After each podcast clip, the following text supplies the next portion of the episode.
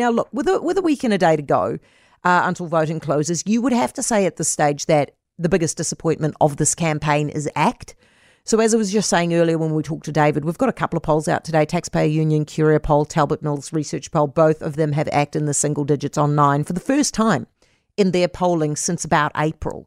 And um, ACT has actually been sliding this entire campaign, and it predates the confidence uh, without supply whoopsie that they made. That didn't start it, it was actually already on its way. I think a lot of it has actually got to do with David Seymour's own personal performance. I mean, you look at that debate last night, and also look at the TV3 minor party leaders debate, which was a couple of weeks ago.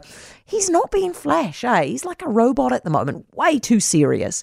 The fighting with Winston, I mean, I get that you don't like Winston, but come on, you're clearly going to have to make it work, you know, so you got to stop the fighting. It's a bit much. And David has got into a weird thing now where he's over talking. So he's like an AI, isn't he?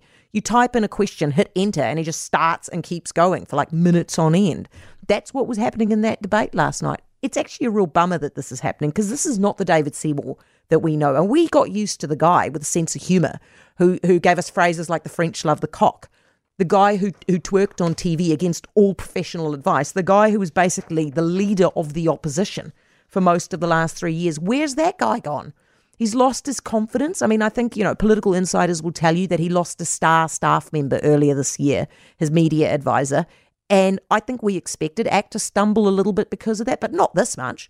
On the polls today, ACT has lost as many as a third of its voters. I cannot think of a bigger collapse in a vote during a campaign than maybe Metiria Turei blowing up the Greens with her fraud, her benefit fraud admission. If you can think of one, hit me with it, 9292. But for the Greens, at least you could blame it on one single bad decision. For ACT, it's baffling. It's more like they run out of steam. For more from Heather du Plessis-Allan Drive, listen live to News Talk ZB from 4 p.m. weekdays or follow the podcast on iHeartRadio.